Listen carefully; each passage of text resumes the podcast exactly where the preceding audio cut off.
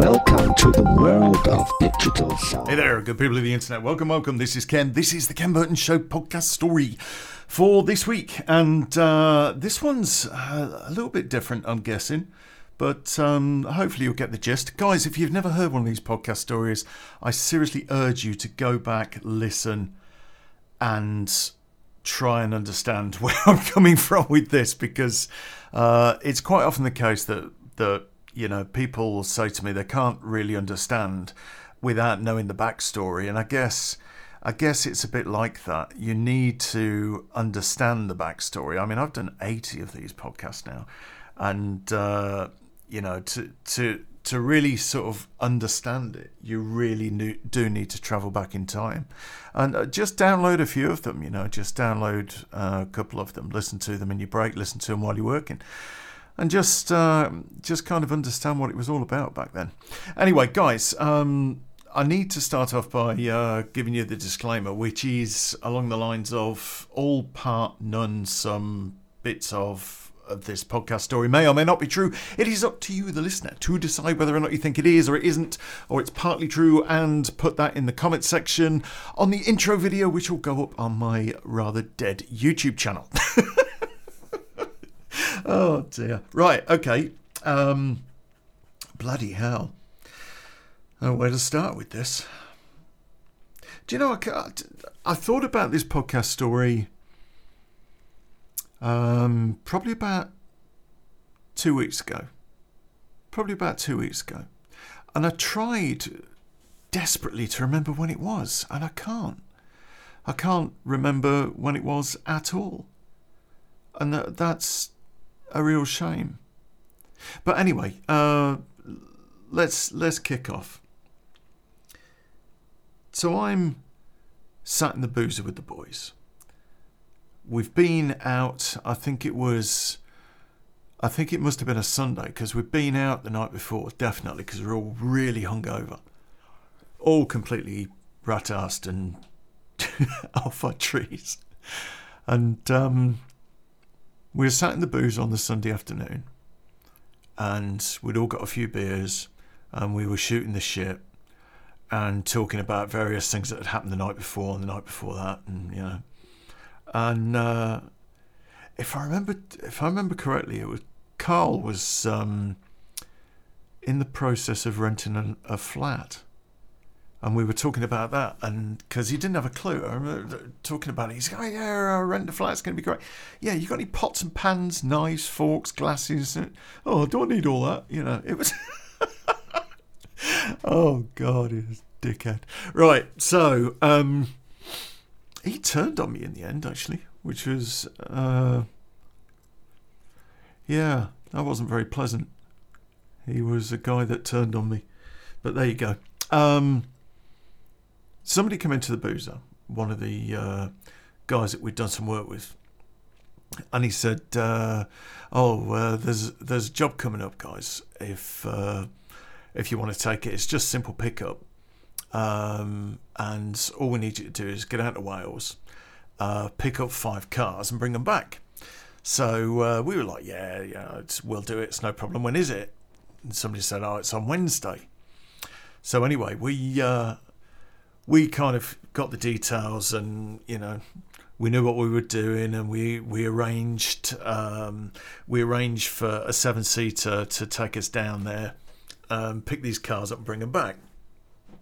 And uh, on the Wednesday morning, it was an early start. I think we'd all we'd all probably got up about five o'clock, and we set off.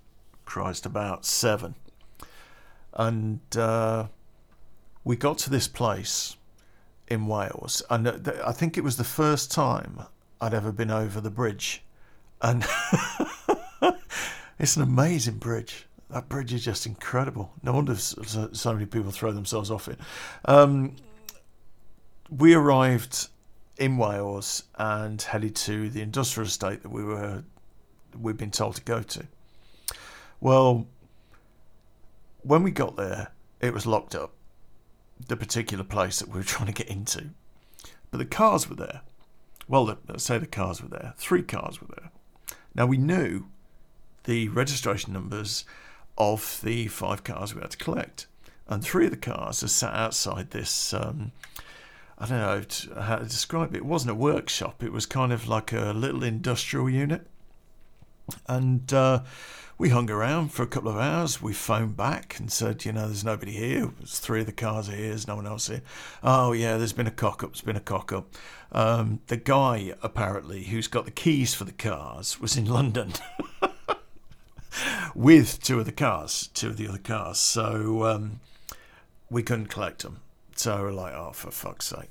And he said, I tell you what to do, book yourselves into a B&B and do it first thing in the morning. He'll be back. So we're like, oh, right, okay. So we hunted around and uh, we couldn't find. I'd, I'd like to tell you where this place is, but for reasons which will become apparent, I can't tell you where this place is because you will suss it straight away. And I'll probably uh, find myself getting sued by somebody.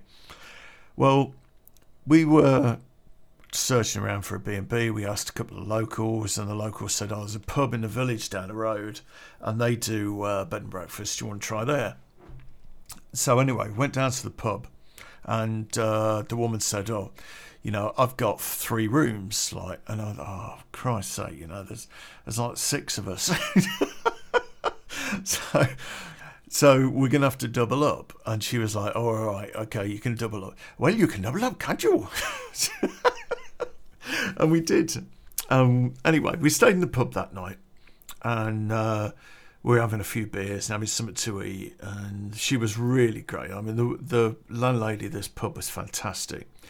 I mean, she didn't judge us at all, and the fact that we booked ourselves in there with no luggage. has got to, has got to raise a few suspicions, hasn't it, somewhere down the line? But there you go.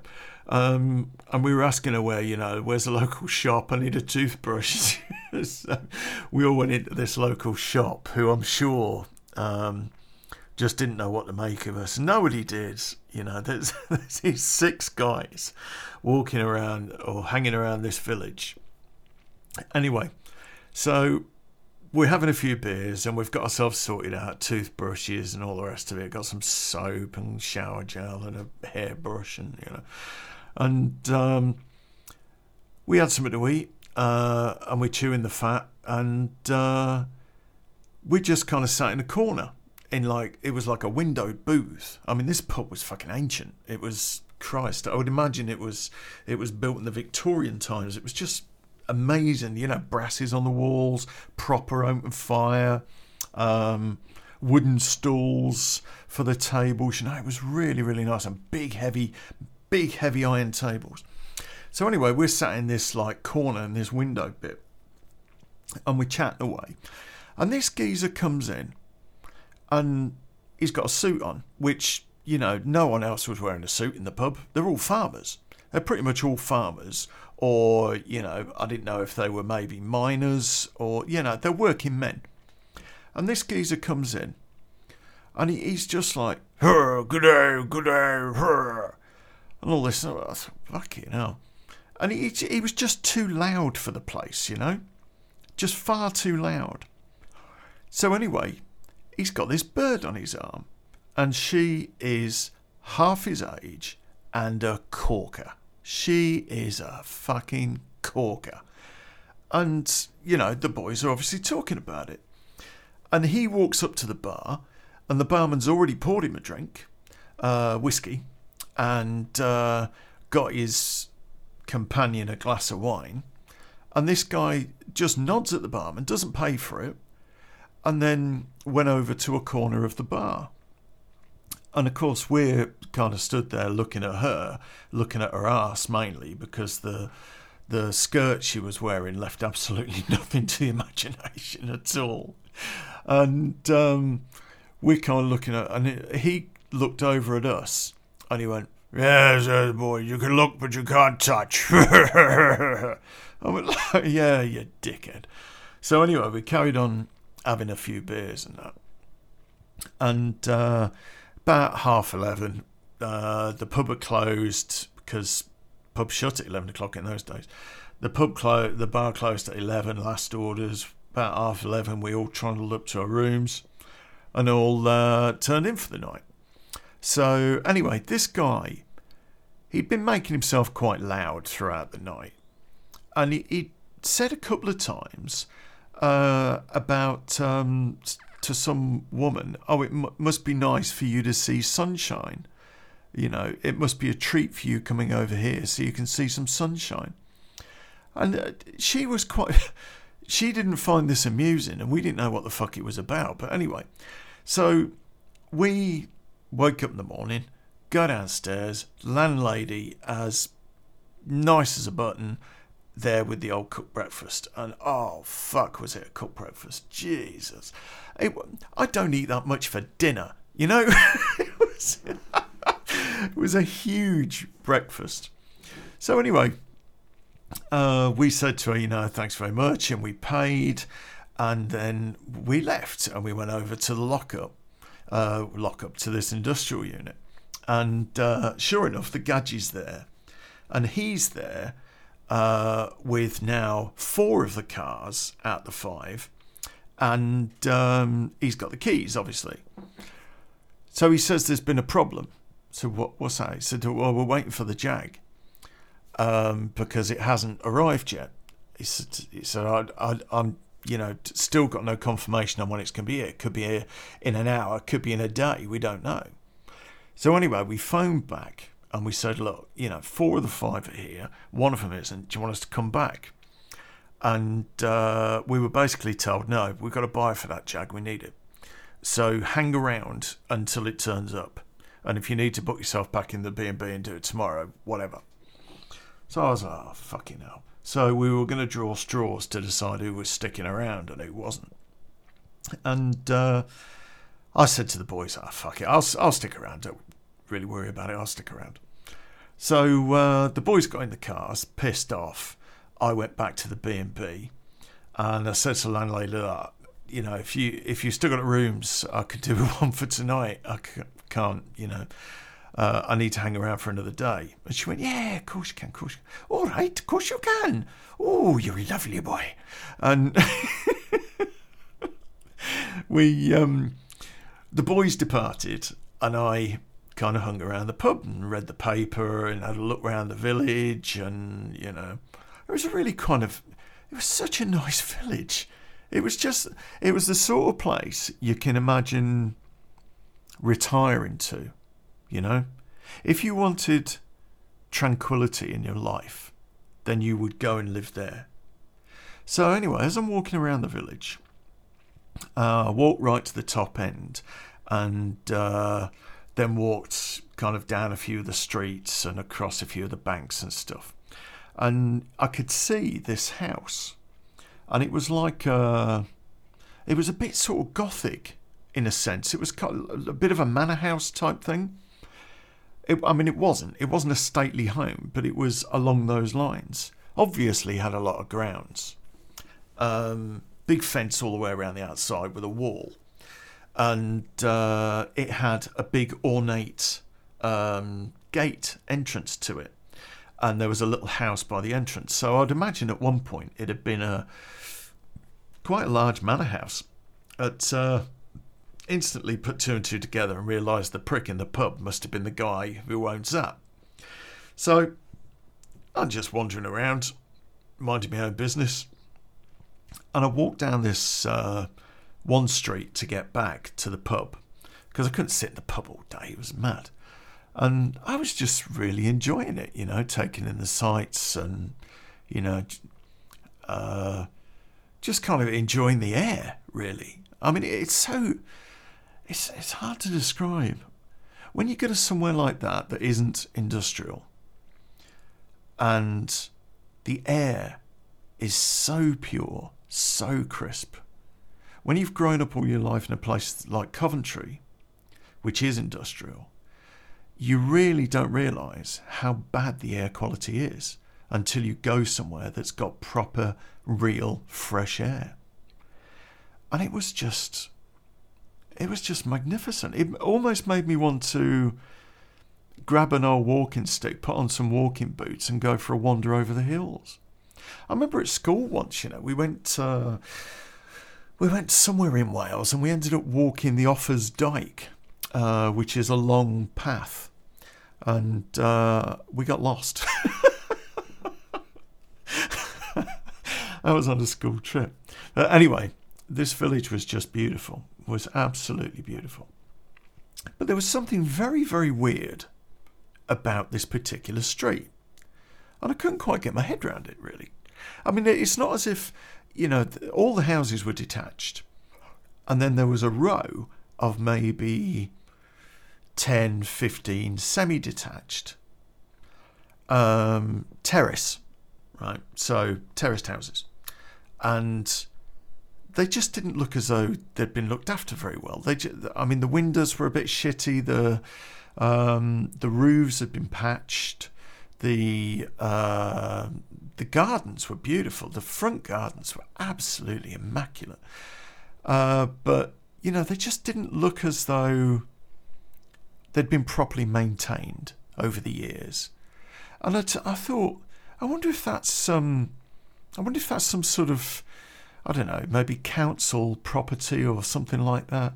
Because they just these places, this row of houses just didn't match anything in the village. There were bungalows in the village. There were beautiful big gardens. Uh, there were apple trees. There were, you know, it was just that sort of place. And then these row of houses. So anyway, uh, there was a kind of um, what they call a snicket uh, in northern parts, uh, but it's like an alleyway which will take you to the back of these houses. And uh, down at the back, I could see kind of a rise towards uh, a hill, and I just oh, have a quick look, and I wandered down, and I was greeted with the most incredible sight I think I've ever seen. I, as I walked down, and it was right on the end of these row of terraces, I walked down and I looked to the right, and the back gardens of these terraced houses were maybe 15 feet long. And then there was a, a little entryway, an alleyway, and then there was uh, a fence which backed onto this estate. The other side of this fence were, were conifers. And these conifers were at least 40 to 50 feet high. They were just fucking incredible.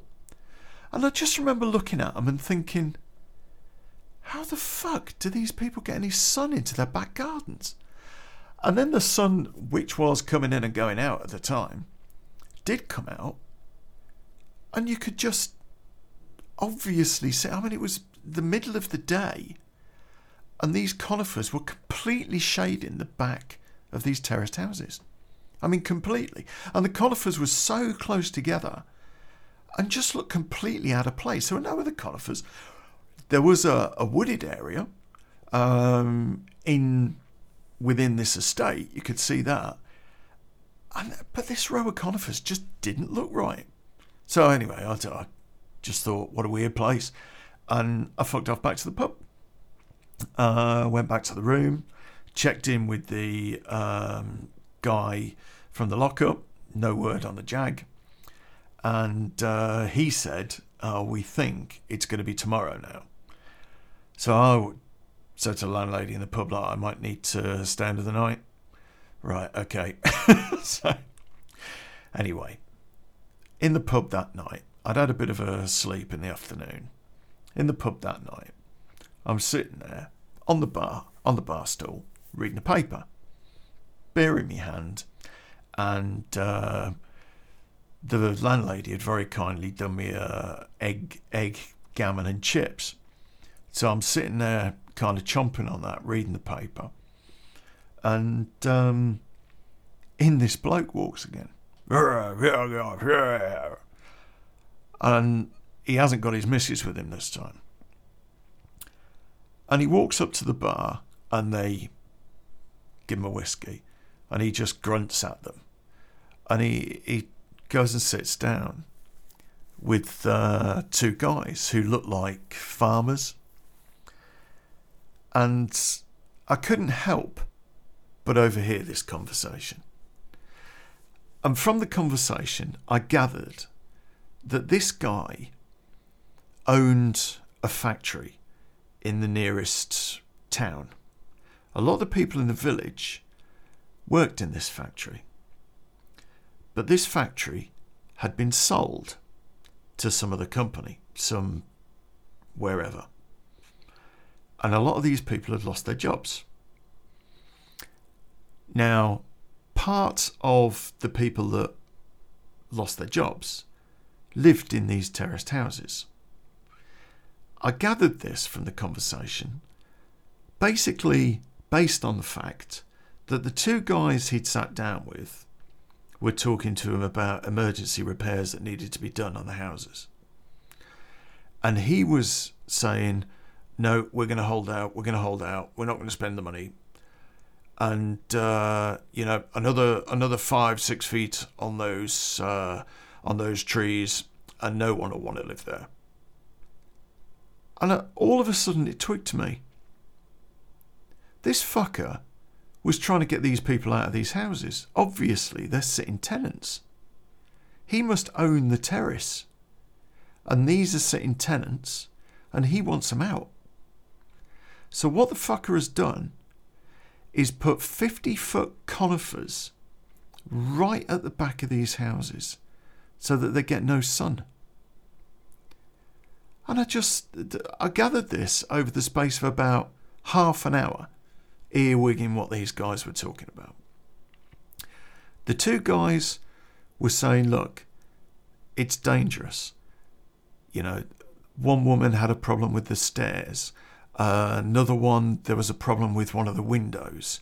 And, you know, it's these places are just becoming unsafe to live in. No, no, no, we're not spending any money. No, I don't know.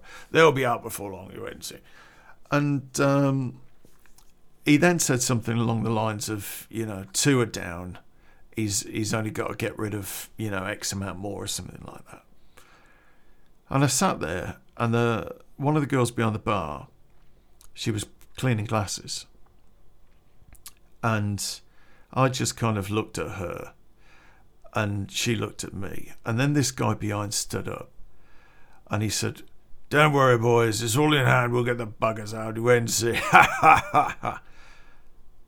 And I looked at her again. She looked at me. and She shook her head. And then I got into a conversation with her. And she confirmed what basically I thought, what I'd gathered from this conversation. That this wanker was trying to kick people out. Only it got a little bit worse than that.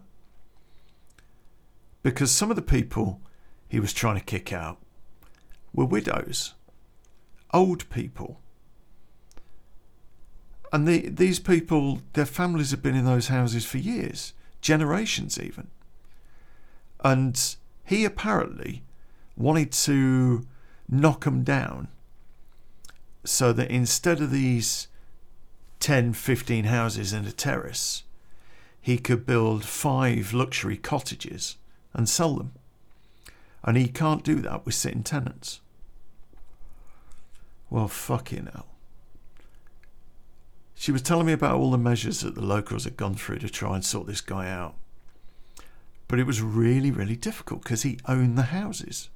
Not only that, but he also owned a number of the houses that people were living in where he'd managed to buy up a bit of land and put another cottage on it and, you know, rent it out. And it just seemed like it was Dickensian. I, said to her, you know, are we living in the 1940s? What the fuck? And she was like, well, no one can do anything about it. Absolutely no one can do anything about it. He's perfectly legally entitled to do what he wants on his own land. And he owns the cottages. So, you know, only the owner of the cottages could have lodged any sort of formal complaint. So it it was really a rock and a hard place. And then I said, that was, he, he told some fucking joke yesterday about how nice it is to get out and see the sun to one of the uh, women that was there. And uh, he said, yeah, she, um, She'd been in there best part of 50 years since, she, since she'd been married. Husband had died. And uh, she basically sought solace in her garden. And she spent day after day after day just doing stuff in her garden. And this fucker had then gone in and put these conifers in. And they weren't that size when he put them in, but they weren't seedlings either. I mean, uh, apparently he'd taken them from another part of his estate and replanted them. So it was a deliberate act. And her garden was destroyed, and she was distraught. Uh, it was just. It was like the ultimate sob story. I stayed there that night. I just couldn't get it out of my head. You've got to be kidding me. Some somebody somewhere down the line, council, government, police, somebody, surely can take this fucker and sort him out. He can't be. It can't be legal what he was doing. Well, she seemed to think it was. She seemed the barmaid. She seemed to think that you know, don't even go there. You know, we've been, or they've been trying to fight this guy for years and just getting nowhere. And a few of the people had moved out, a few of the people were moving out, and uh, a couple of them had just vowed to uh, to stay there until the end. This widow being one of them. It was the only house she'd ever lived in with a husband when she got married. Well, anyway, following morning went down to the uh, industrial unit. Kind of thought, well, if the Jag's there, fuck it, I'll just I'll get it and go. I can't get involved in this. A, it's none of my business. B, it's none of my business. and C, it's none of my business. I could not get it out of my head. Anyway, the guy from the lockup, uh, the unit, said, "No, I'm sorry, it's not here. We are expecting it now. It's definitely, uh, it's definitely in the country, and it's just got to. It was coming from one of the southern ports, and uh, why this guy was getting it, I don't know, but So um, he said, "I'm sorry, mate. You're here for another night." Oh, so fucking hell. So anyway, I, I spoke to the boys a couple of times on the phone, and that night, I spoke to uh, I spoke to the boys who were in my flat uh, back in Coventry. And uh, they were saying, "Oh, how's it going down there? You got a shag yet? Uh, did you do one of the barmaids?" And all this, like, no, no, no, no. And then I went on to explain uh, about this son of a bitch down here. You see, if that was if that was in Coventry, somebody would know somebody who could go to the family, and then this guy's legs would get broken. But we're in the middle of fucking Wales. and that's kind of that's that's one of the the good things about what was going on at the time because social injustice just got dealt with. Somebody got attacked, somebody's mum got mugged, they'd be found, they'd be dealt with. He would have never got away with it, you know? But because nobody has the ability to stand up to him, and a lot of the farms in the area were owned by him, and these guys were tenant farmers. Nobody dare have a go at this guy. Nobody. And I just found it mind boggling, unbelievable. I'm talking to the boys. I'm having me dinner on the bar having a few fags, having a chat to the barmaid. and then the widow comes in. She comes in three times a week, apparently, uh, with her friends, other old people in the area. And three times a week, they sit in a corner and they play cards. And uh, he came in. And he was, evening, ladies, all this. Walked up to the bar, took his whiskey, just nodded at the barmaid. And then he went to sit down with one of the guys he'd been with before the other day. And I said to the barmaid, Does he ever say thank you? And she kind of looked at me because he obviously was within earshot. And he, he kind of looked and grumbled something at me. And I just took a bit, I took another sip of my beer and went, ignorant prick. And he stood up and he said, I'm sorry. Eh? Have I said something to offend you? I said, mate, your face offends me. Your voice offends me. Your manner offends me. And the barmaid's looking at me and kind of shaking her head as if to say, don't do it. And the pub's gone completely silent. and he said, Well, perhaps you'd like to find somewhere else to drink or somewhere else to stay. I said, No, not really. I'm quite happy here. And he said, I think you'll find that you won't be staying here tonight. And then he went, Landlord! And the guy that ran the boozer came out. And he said to him, Do you think you could send somebody upstairs to pack his things? I looked at him and I thought, You've got some sort of fucking influence over this pub as well, haven't you? I don't want to put the barman, barmaid, or the landlord in a bad position. So, fuck it. All right then, mate. I said, have it your way. But you really, really want to be careful who you fucking talk to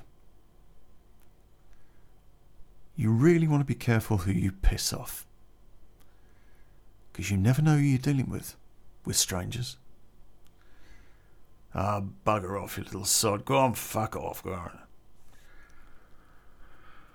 And uh, I went upstairs and packed.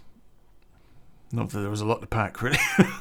Toothbrush, hairbrush, and uh, I went to pay the bill, and the, the landlord went, No, no, no, really, no. I said, Look, let me pay for this. I'm getting it back anyway, so it doesn't matter. And this old widow said, uh, as I was going out, and he stood there like some fucking Lord of the Rings. This old widow said to me, You got somewhere to stay tonight? I said, Don't worry, love, I'll find somewhere.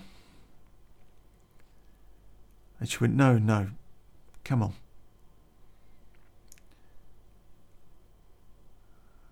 And the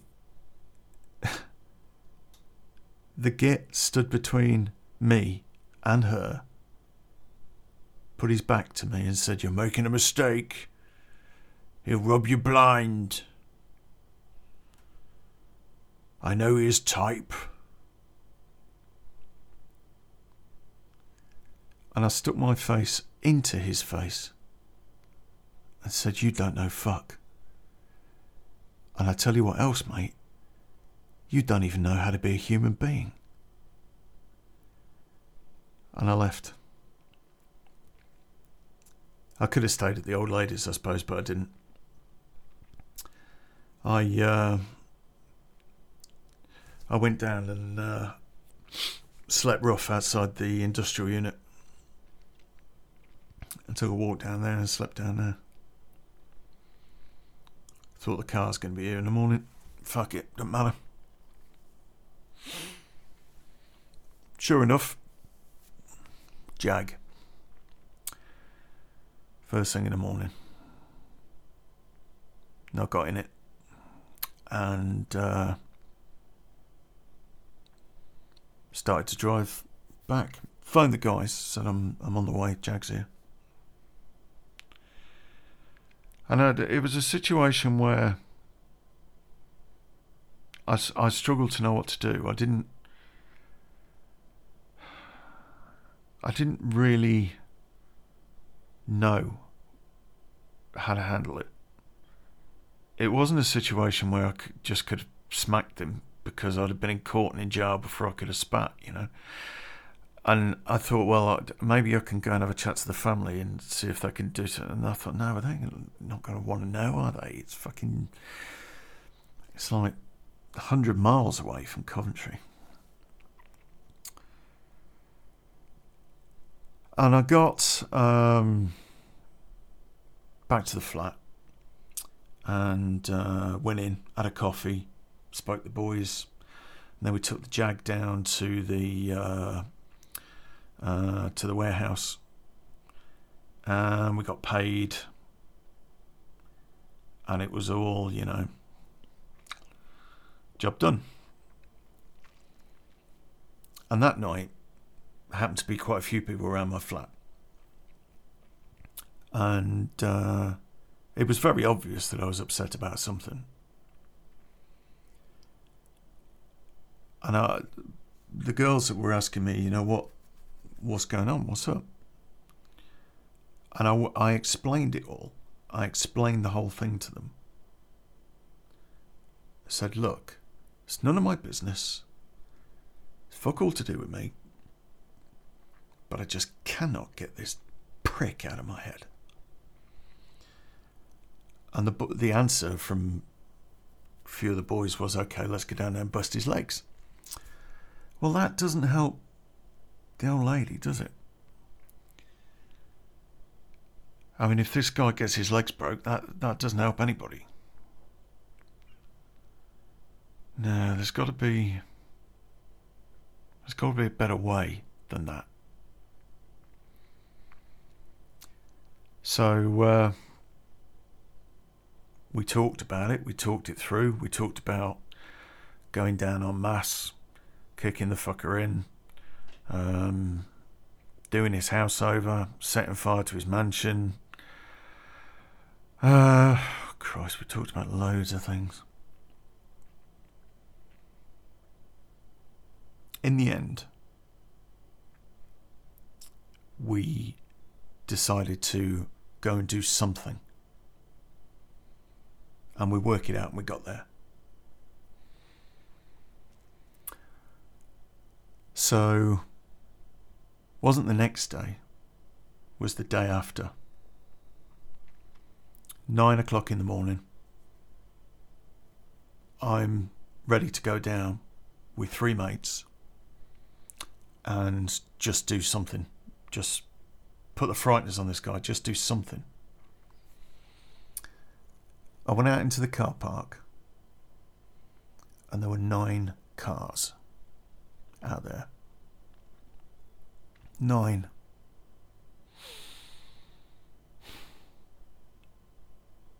Each one full of people. Each one had been told the story. And each one wanting to help. That was the spirit of the people that I hung around with in those days. Yeah, they were lags, they were bent, they were petty crooks, some of them were big time crooks, some of them were names, some of them weren't. But they all turned out to come and help some old widow that they'd never even met, who lived a hundred miles away. Well, I was I was just really touched. I just wished I'd had a plan. And I didn't. But we drove down there. And at the end of this village, um, was like a, a village green and it had a car park. And we all parked in this car park. And uh, what we decided to do was go and get him. And put the frighteners on him. Well, we went through his gates. A couple of us uh, drove up to his house. Everyone else went in on foot and went in from different directions. So that we had his whole house surrounded. And uh, we knocked on his front door. And this geezer answered. Um, presumably, presumably it was his manservant or fucking butler or whatever. It wasn't dressed like a butler, but. And uh, I said, Oh, good afternoon. Is the gentleman of the house in? Who shall I say is calling? I'll oh, just tell him it's that prick from the pub. Indeed. So he went in and Gadgy Bloke comes out and he's got a 12 bore in his hand. It's cocked. He hasn't got it, it's broken. He hasn't got it uh, set to fire. Ah, just in time, he said. I was just going out to shoot some vermin. I said, Really? Mate, we need to have a chat. About what? Your conifers. My bloody what? Your conifers that you're using to destroy a whole load of people's lives down in the village. Bloody business is that of yours? It's not really. But I want you to take them down. Really? I suppose you're going to make me. I said, Well, if the cap fits, mate and he cocked the gun. Kept it pointing down, he didn't point it at us. He said, uh, I don't think you quite understand who you're dealing with. And I said, Neither, neither do you, mate. And all I heard were guns being cocked from all fucking directions. A couple of the boys had gone in through his back door. Couple of them had gone in through his kitchen. There were about six or seven in the house, all pointing guns at this guy's head. I said, Do you know how easy it is, mate, to lose a body? Oh, no, look here. No, no, no. You look here. Your conifers come down today. Make the phone call. No, no, look, I, I don't give in to this sort of thing.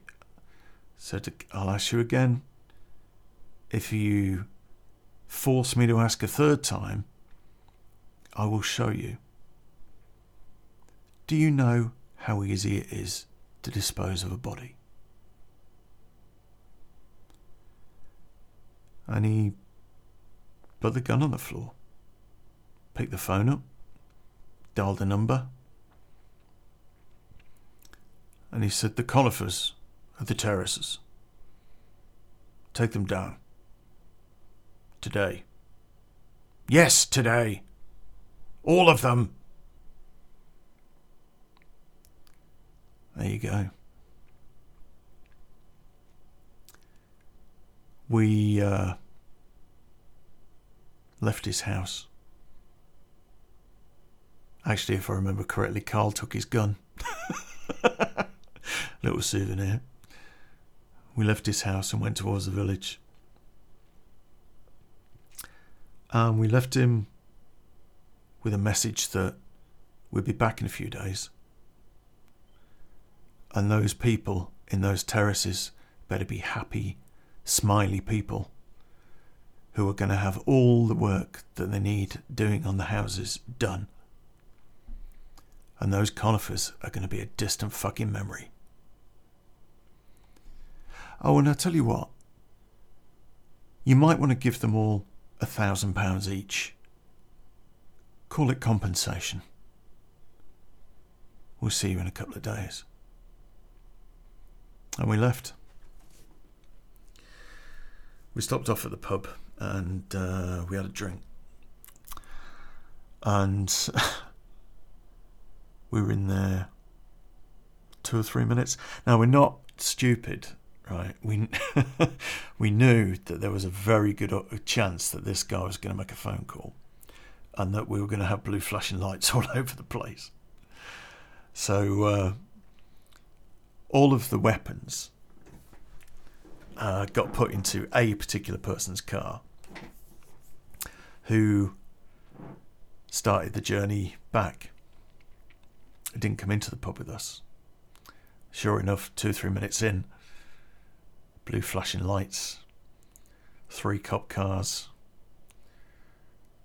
And they were unarmed as well, which was weird. But they came in and they basically just didn't give a shit. I couldn't give a fuck. All right, boys. All right. Oh, we've had a complaint that you've been hassling such and such. Oh, yeah, have you? Oh, yeah. What's it all about then? Said nothing really. We just uh, told him we didn't particularly like the way he plants conifers. And uh, the coppers went, Oh, you're not carrying any guns, are you?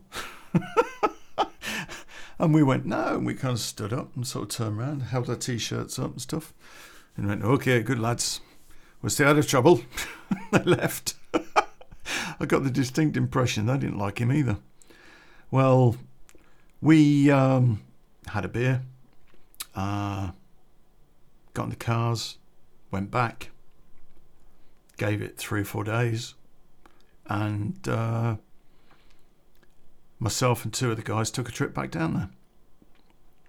Well, we were more than slightly impressed at the um, conifers. They were now stumps about a foot high and had all been removed. And uh, we went into the pub. And as soon as we got in there, landlord make, made a phone call. And I thought, here we go.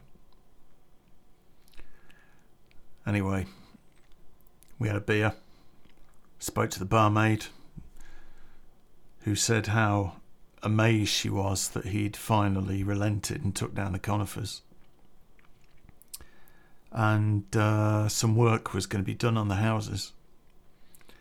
And um, he'd made quite a generous donation uh, to each of the uh, occupants of these houses.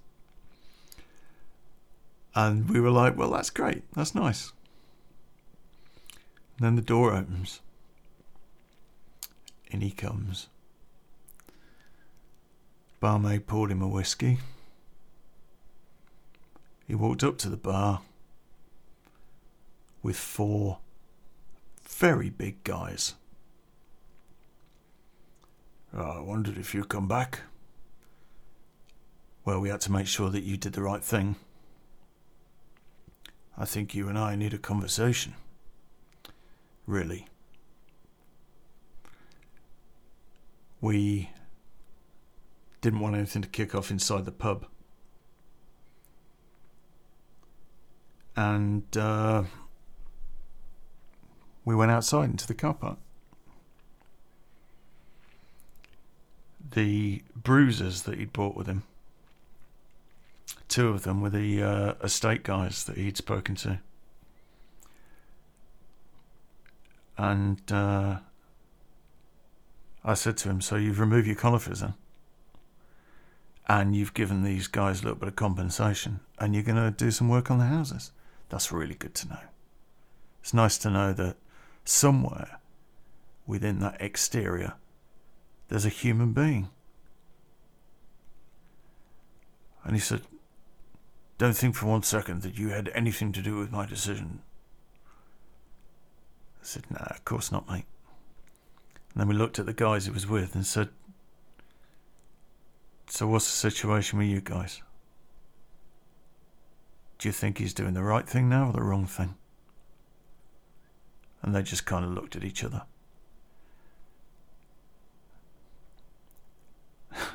he looked at me and said, There's always a price to pay. Okay, boys. And he took a step back fully expecting that his four bruisers were going to come kick the fuck out of us. to be perfectly honest, if they had started it, they would have. Um, they didn't move. They didn't move. And he was like, Well, go on then. And they just stood there looking at each other. He said, Well, go on. What the bloody hell am I paying you for? And one of them went, Not for this, that's for sure. and they walked past us and walked into the pub, leaving him stood there. Well, I left him in no doubt that we were going to be back, and he'd never know when. He'd never know and we wouldn't be announcing our presence. And if we heard anything about the way he ran that estate or those rented houses, or anything to do with his tenant farmers, then he would find out how easy it is to lose a body. and he walked away. We walked away from that feeling like cock of the wolf. Went into the pub, uh, bought the four guys a drink as a way of saying thank you for not kicking the fuck out of us. And um, we had one little other surprise. The, the boys that had gone down uh, nine cars full of us. And everyone else, really, that had heard the story. Um, had a wit round. And uh, I think we'd raised about three grand. And we asked the barmaid if she could perhaps put that towards restoring the gardens at the backs of the terraced houses. She was nearly in tears when she le- when we left.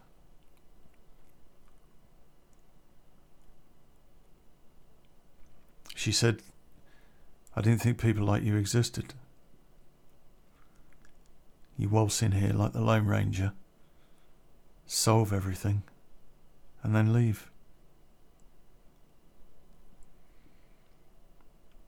She told us what good men we were. You got to question that one, haven't you?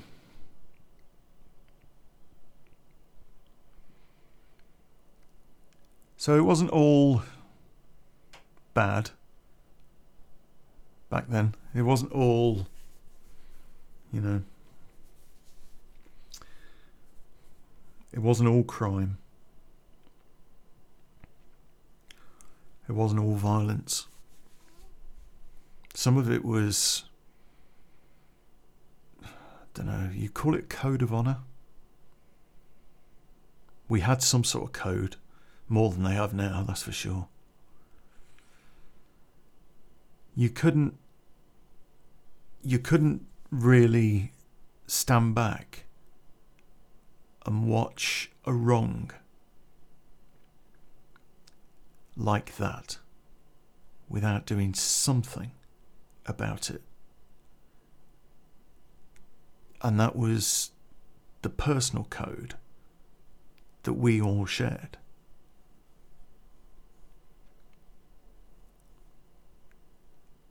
I went back um, probably about a year later, but only because we were um, we uh, we went to Cardiff uh, to pick some stuff up, and we decided to go into the village. And uh, he'd sold up. Um, place had got a new landlord at the big house. Uh, conifers weren't there. The gardens looked absolutely fantastic. Um, pub was still there. I didn't go in. I went into the local shop though. And she remembered us.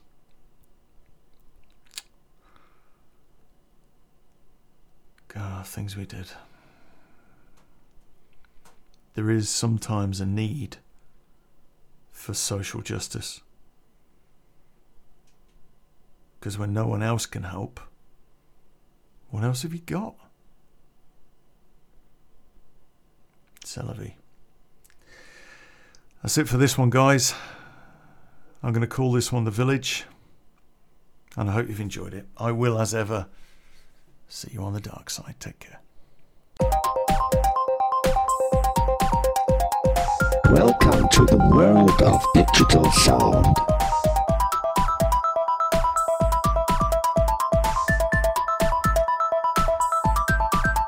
Shutting down all systems.